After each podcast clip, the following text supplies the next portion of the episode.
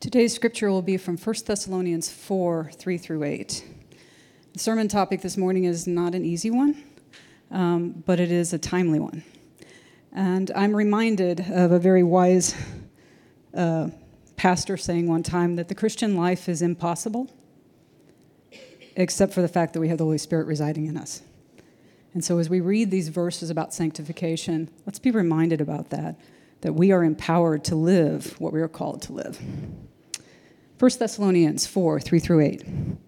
For this is the will of God, your sanctification, that you abstain from sexual immorality, that each one of you know how to control his own body in holiness and honor, not in the passion of lust like the Gentiles, who do not know God, that no one transgress and wrong his brother in this matter, because the Lord is an avenger in all these things, as we told you before and solemnly warned you. For God has not called us to impurity but in holiness. Therefore, whoever disregards this disregards not man, but God, who gives his Holy Spirit to you. This is the word of the Lord. You may be seated.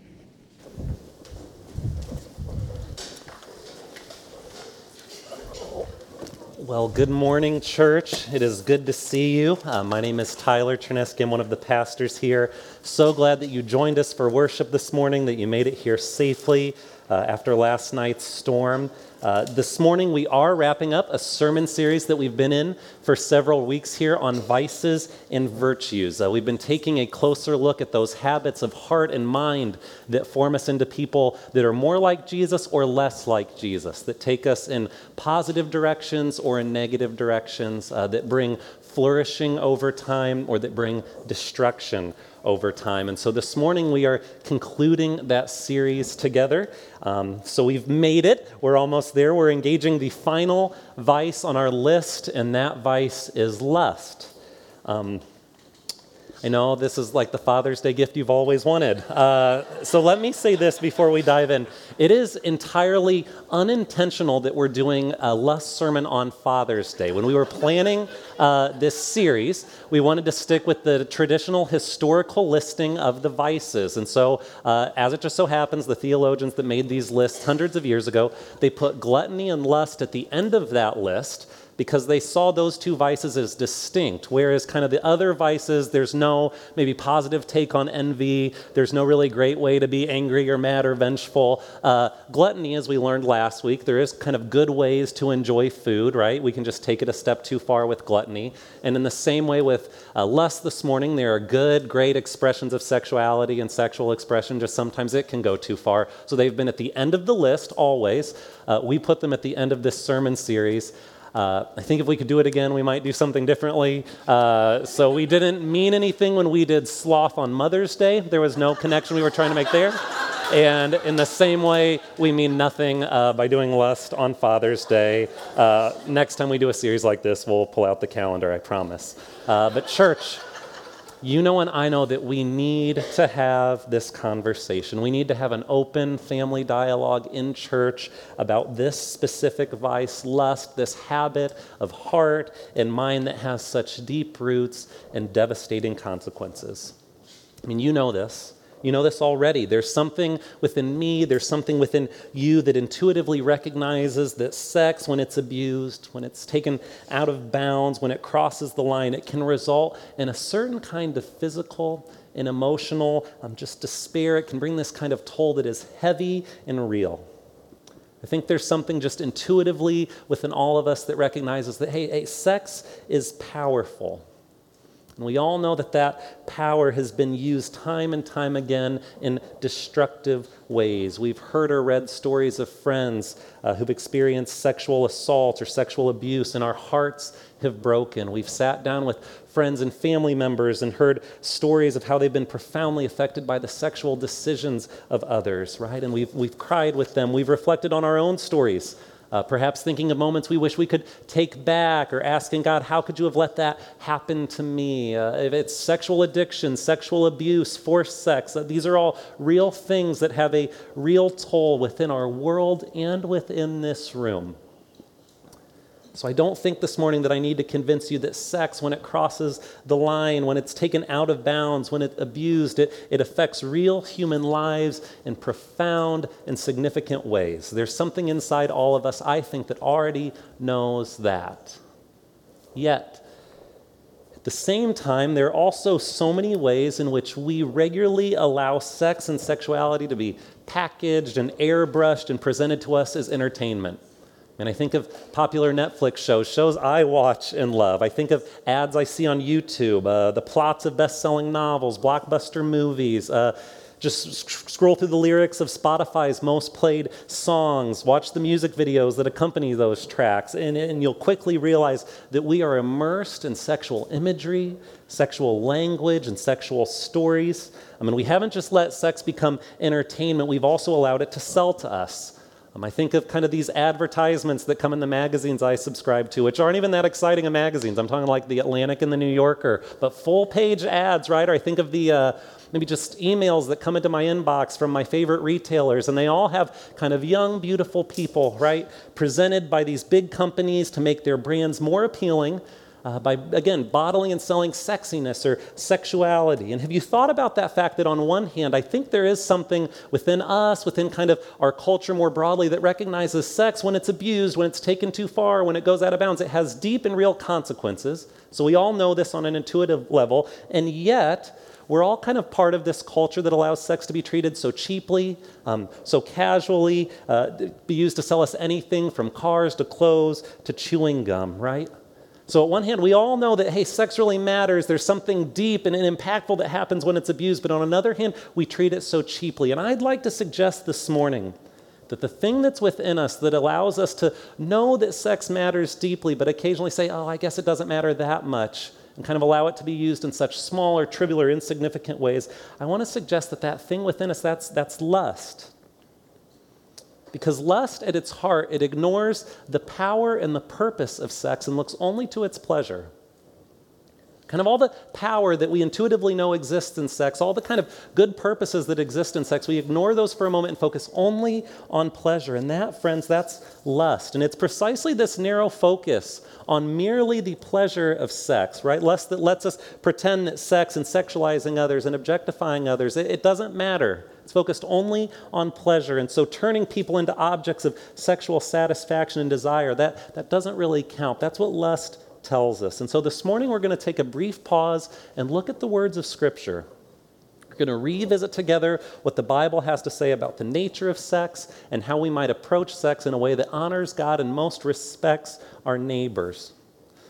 Then we're going to take stock of our own lives and our own habits and see if there's maybe some new disciplines we need to cultivate, some virtues that need to be grown in our life, or if there's any kind of habits of our hearts and minds that we need to let go of so that lust loses its grip on our hearts. So that's where we're headed.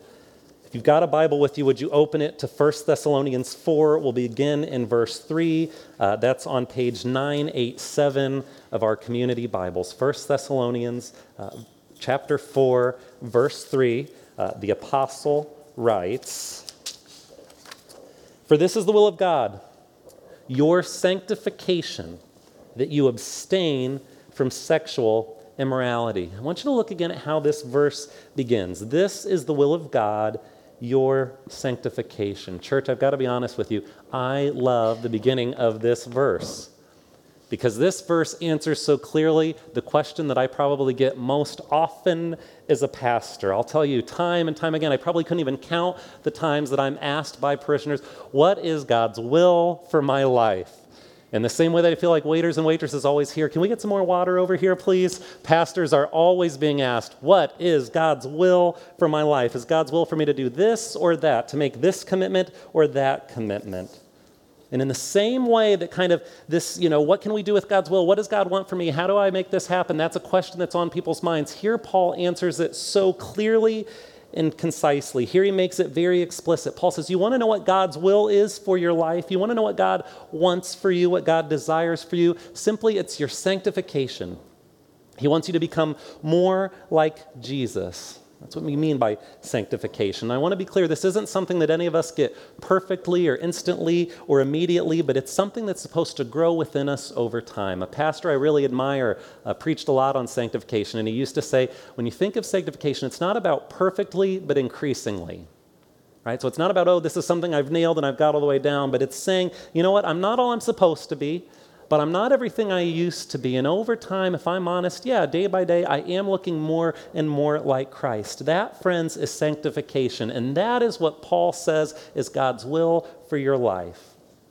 Over time, God wants you to become more and more like Him. I mean, here at Christ Community, we talk a lot about sanctification using the metaphor of the yoke. Have you heard us say this?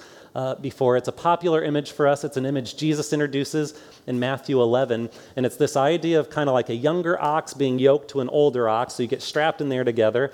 And then the younger ox learns from the older ox how to plow in a straight line, how to stay focused on the task at hand, how to be the most productive and successful animal one can be on the farm. And this image that Jesus introduces, being yoked, being connected to Him, we think that's how we become sanctified by living life with Jesus side by side, learning to love what He loves and lives how He lives. That's how we take this sanctification journey. And Paul begins his conversation about sexuality and sexual ethic by saying, hey, don't forget the whole reason for this conversation, what we're actually talking about here, underneath it all is the idea that God's will for your life is for you to become more like Him. He begins by placing his whole conversation about sex within the context of sanctification. He says it's all about becoming more like Jesus. And then Paul elaborates. He outlines what sanctified sexual expression and sexual desire looks like. He says that God wants, in verse 5, each of you to know how to control your own body in holiness and honor, not in the passion of lust like the Gentiles who do not know God. Paul starts by saying God's will is for you to become more like Jesus. And then he outlines what that might look like, saying, Yeah, it, means you're going to learn how to control your own body.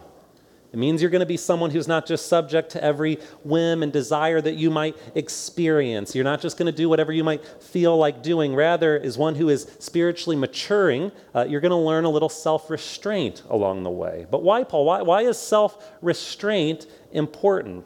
Particularly with regard to sex. Well, look at verse 6. Paul says, This is so that no one transgresses and wrongs his brother in this matter. Don't miss this. Paul says that the Christian commitment to resist lust and that the Christian commitment to learn to be in kind of control of one's own body, to have this self discipline and self restraint, it's rooted in the Christian value to love everyone else as if they were your own brother or sister. Right? Jesus says it this way to love your neighbor as yourself. You remember those words from Mark when we were in there, in Matthew's gospel. It's in all the gospels. This is something Jesus really said. This idea he's approached by scribes and Pharisees and asked, What's the most important of all the laws? And he said, Oh, simple. Love the Lord your God with all your heart and all your soul and all your mind and all your strength, and love your neighbor as yourself.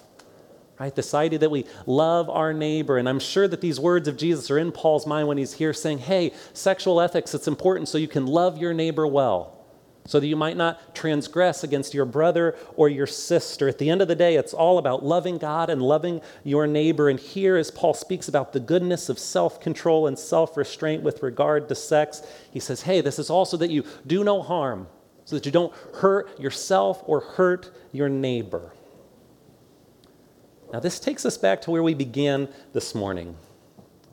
Because we said earlier that there's something deep within us that recognizes sex has a power to do great harm when its kind of power is, is misused or abused or when it's used in ways it's not meant to be used. And Paul here is saying that the goal of sexual ethics, the goal of kind of the Christian vision of sexuality, is so that we might not hurt someone else by the decisions we make or the actions that we take. And so I think that this raises a significant question uh, what sex is good sex, and what sex ultimately harms others? And what kind of sexual expressions help us love God and love our neighbors best? And what kinds of sexual expressions tend to hurt individuals and hurt communities?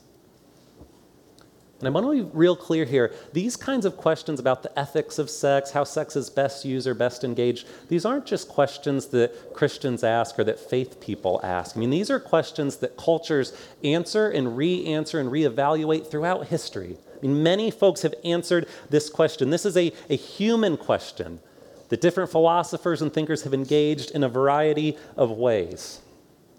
But there is a distinctive Christian answer, I believe, to these kinds of questions.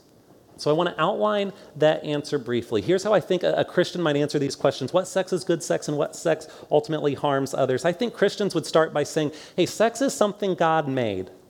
And God made it very, very good. He could have chosen to create human beings in such a way that, you know, we can bond and we can find intimacy with each other and we can reproduce in a way that's maybe not as creative as sex is or as powerful or personable or enjoyable. But God made sex as something that would tie humans together on a deep level uh, he made it in such a way that it would kind of force folks to be open and vulnerable with one another. He made sex to be something fun and something significant, something exciting as well as deep and meaningful. And because God made sex in this way, because He uh, put so much within it and made it something so unique and glorious, He said, you know what? It's best for sex to happen in a special kind of relationship that lasts a lifetime. I mean, that's what Christians talk about when we talk about marriage. We talk about a relationship of commitment where one person says, Hey, I promise to be here, and I promise to be here. And, and this is so that sex can take place within a relationship where there's a promise of safety and security. So that this powerful and purposeful and pleasurable item, this sex, can be engaged in a, in, a, in a place that's safe, in a relationship that's committed, in a place where there's stability and the promise that no one's going anywhere. And if this view of sex and sexuality sounds familiar to you, that, that's not surprising because this view of kind of marriage and sex and kind of proper bounds for sex and sexual expression, this has been prominent in various human cultures throughout history. But if this view of sex and sexuality also sounds old fashioned to you or out of touch, uh, that's also not surprising because this view, it's not necessarily the, the prevailing or the most dominant view in our culture currently. There are other voices, other smart people that have suggested that sex is something that can happen when two consenting adults agree. Uh, or maybe sex is something that can be enjoyed with one person one weekend and another the next. Uh, sex is something that you, there's a time in your life where maybe you can explore a little bit and then finally settle on one committed partner. Uh, these are other ideas that exist in the world of, of sex and sexuality. And without intending to be rude or disrespectful to any different viewpoints in this room this morning, I would like to ask in this moment can you at least see the beauty and safety and human flourishing that is designed into the Christian vision for sex and sexuality. I know this is a place where there's differing opinions, but can you see, and I'm persuaded that the beauty of this view of sexuality that, that is built around commitment and trust and marriage and stability, I mean, all these things, that it's designed to minimize any kind of sexual harm or damage. We know sex is powerful. And to maximize intimacy and sexual experience and joy and pleasure, that's what I see the Christian vision for sexuality doing. Can you see this morning the, the joy, the stability, the commitment, the love that God intended when He designed sex and built its boundaries? I mean, I think far from being prudish or kind of overly pious, the Christian vision of sex is one that acknowledges the power and purpose and pleasure of sex and celebrates all three. It acknowledges sex as a unique human human experience that bonds people together and makes families. It says sex is a good thing. Yet, we all know that even though this is the Christian vision of sex, this is probably far from the Christian reality of sex. I mean, Christians might know what God intended for sex, but man, we don't always do it, do we? Because Christians cheat on their spouses, Christians hook up, Christians fantasize about coworkers, Christians search for porn. Christians watch movies they have no business watching and then talk about those stars with their coworkers in ways and in language they have no business using. Christians don't live according to their own sexual ethic. And again, I'd like to suggest that the habits of hearts and mind that make that possible, that allow Christians to know probably this vision, this sort of ideal state for sex, and to still make compromises, that habit of heart and mind that allows that to happen, that's lust. And so, in our moments that remain together, I'd like to take a look at three characteristics of lust. And then, as we're looking at these characteristics, talk about maybe some habits that can help us combat lust well. So I want to look a little bit at how lust operates, what it does, what it assumes, and then speak about some habits that can help us combat that, that can help us to be the kind of people that don't take the purpose and power out of sex and just pursue its pleasure, but instead try to live into this robust Christian ethic that, again, is intended to maximize love and stability and care and minimize sexual harm. So, three characteristics of lust. Here's the first one lust leads us to forget the humanity of those we find attractive.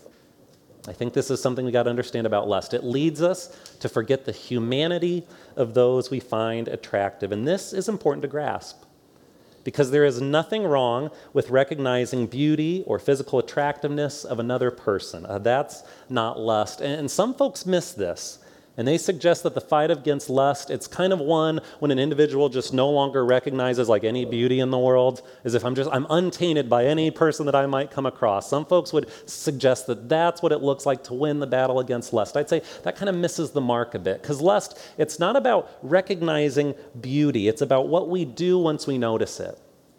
So there's nothing wrong with kind of noticing that a coworker is good looking, but what happens with lust? It's when we start daydreaming about all the things we might like to say or do with that coworker if we knew no one would find out. And lust, it takes this recognition of beauty and it takes it a step too far.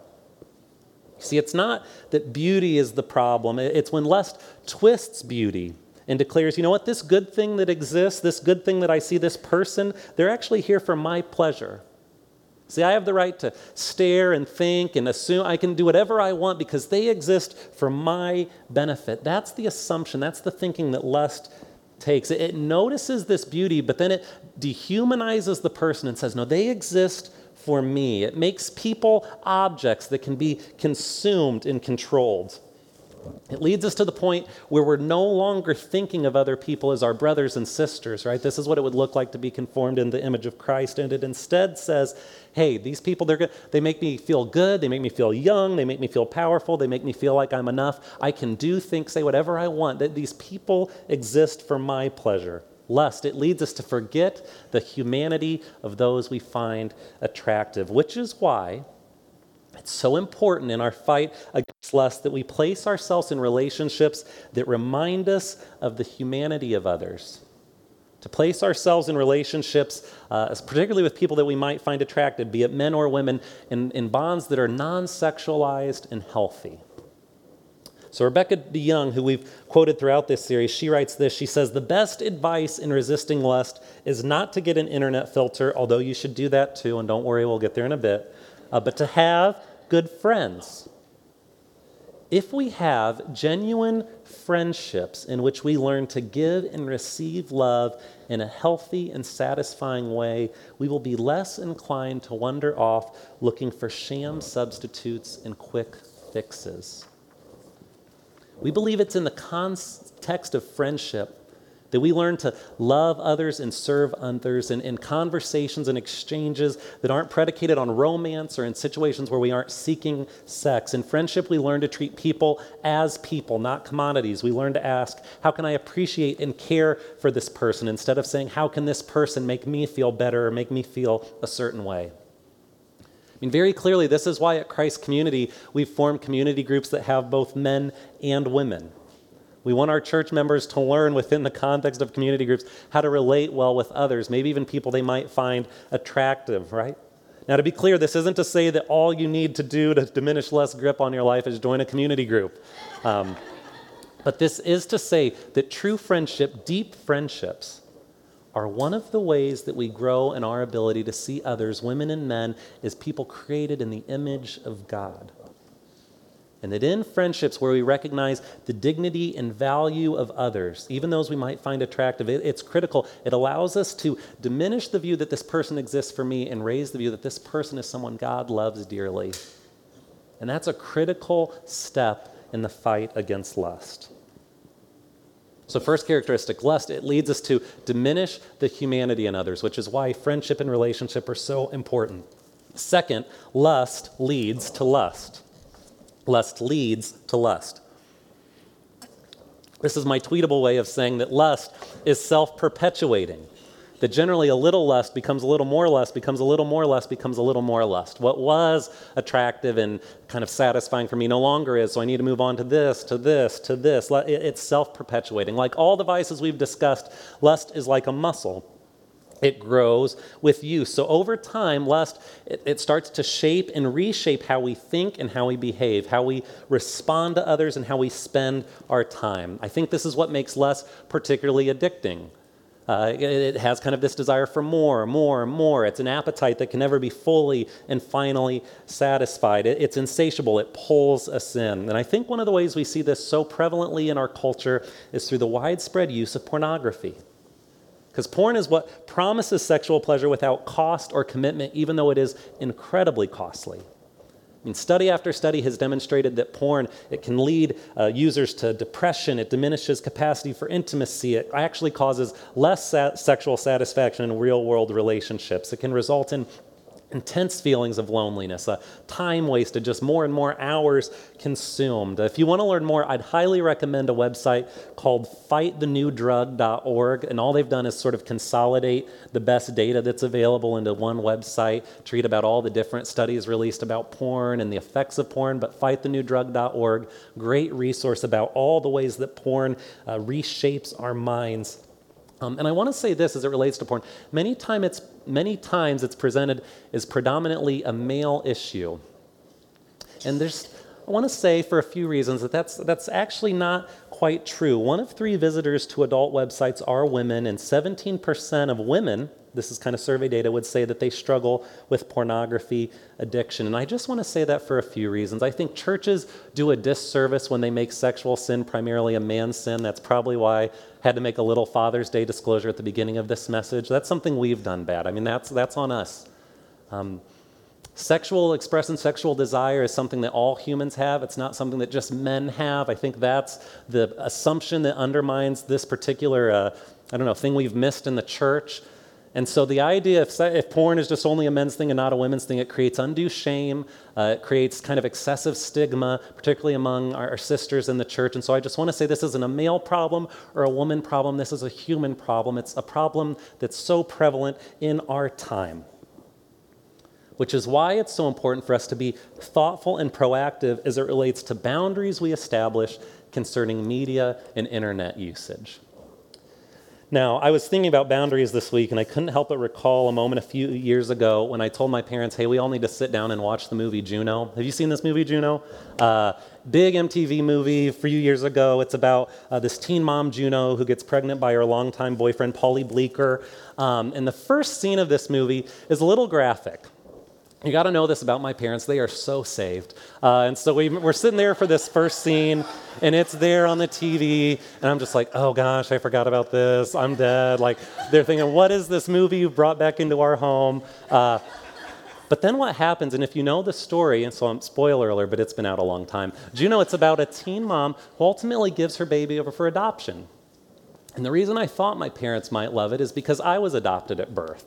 Um, and so I thought, oh, we're going to, you know, get all the tears and feels, and we did. And we're sitting there at the end, and, you know, that little strum song, and just tears are dry, streaming down the face. And oh gosh, we love you, You're the best thing we ever bought. I mean, it was just a really, really sweet moment. And because of where my parents were in kind of their own faith journey, in their personal maturity, and their spiritual maturity, watching Juno, even with that first scene, wasn't a problem for them.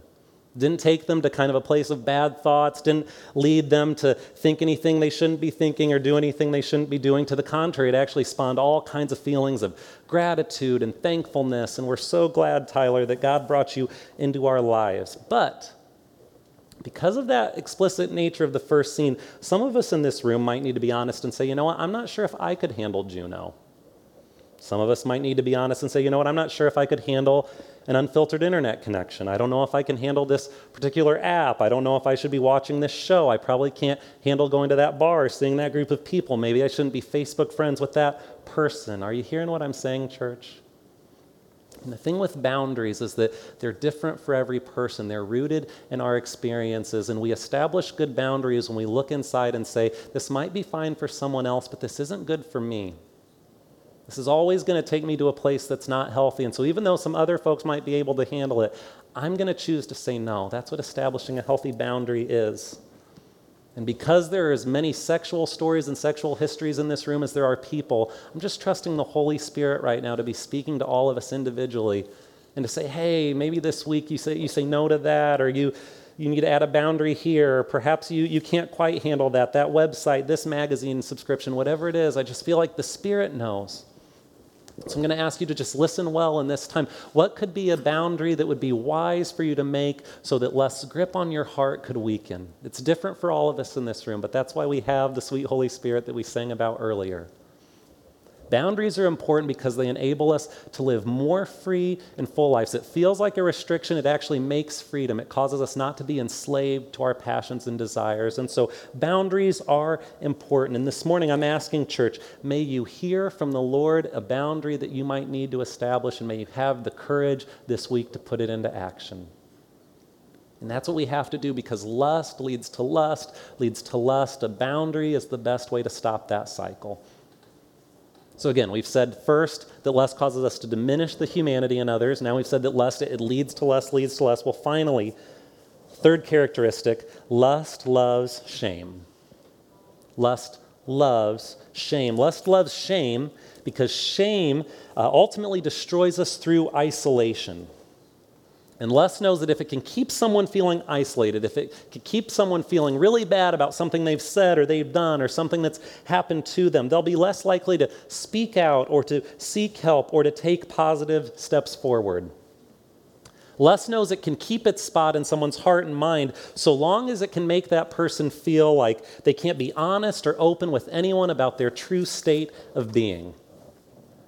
Church, this is why we've gone to great lengths to make this church a safe space, as safe as we can have it, because transparency and openness and honesty and confession, they're vitally important. They eliminate shame, and shame stunts growth every time. It stands in the way of change. It stops healing before it can even begin by making us feel like what we've said or what we've done can never be forgiven, or by making us believe that what has happened to us uh, is too embarrassing or too shameful for us to ever speak about in order to find help. The best definition of shame that I know of comes from a psychologist, Alan Downs, who says that shame is the fear of being unlovable. Church, when it comes to our sexual histories and experiences, I think so many of us feel this kind of shame. Which is why I want you to hear this morning as our time together comes to a close that no matter what you've done, no matter what's been done to you, no matter your sexual history or experience, regardless of the choices you've made or choices others have made on your behalf, regardless of addictions or impulses or compulsions, whatever it is, one thing is true that God loves you. God loves you, and you're not dirty or tainted or unworthy or something that just disgusts Him. Uh, you're, you're clean. You've been made clean and holy in Christ. This is the good news that is so clearly articulated in Hebrews 10:10 when it says, "We who are in Christ have been made holy through the sacrifice of the body of Jesus Christ once and for all." And this is the good news that we declare each week. This is the thing that gets me back here every Sunday that we rally around that no matter what's happened in your past, Jesus' death on the cross has said, clean, it's removed, it's forgiven. Jesus Christ on the cross took sin and shame so that we might be holy and shameless. So, as we conclude this sermon series and as we conclude this particular sermon on lust, may we remember that growing in virtue in fighting vice, it's never about earning God's love. You already have that. And nothing you could ever do could make God love you more, and nothing you could ever do could make him love you less. And as we grow in virtue, it's something we do to become more like God, not to make God love us. And so, no matter what your story is with lust, or gluttony, or envy, or anger, or any of the other vices that we've discussed, you are loved deeply by God. So there's no need for shame. All you need to do is take open steps of confession and faith, say, Here is where I am, and allow God to meet you, and this church to meet you, and us to care for you. And that's how we grow in virtue.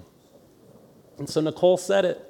We've had a lot of great change happen in these months. My goal is that as we go forward, this summer would be a time where we can recognize hey, something happened there where I'm not everything I need to be, but I'm not who I was. And in the summer of 2017, we took some big steps forward away from vice and into virtue. Church, be it something from this sermon or any of our sermons.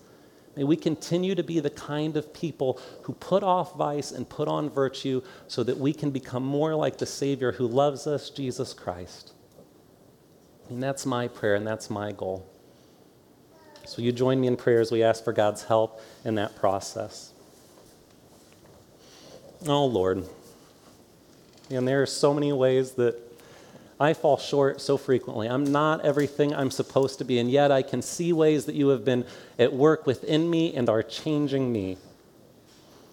And you're doing the same thing in all oh, so many lives in this church, Lord, as I have the privilege of hearing their stories. And so we're asking you this morning, God, uh, lust is a specific vice that has a deep and dark grip on so many. Lord, would you help us to take the steps we need to take this week in relationship with lust?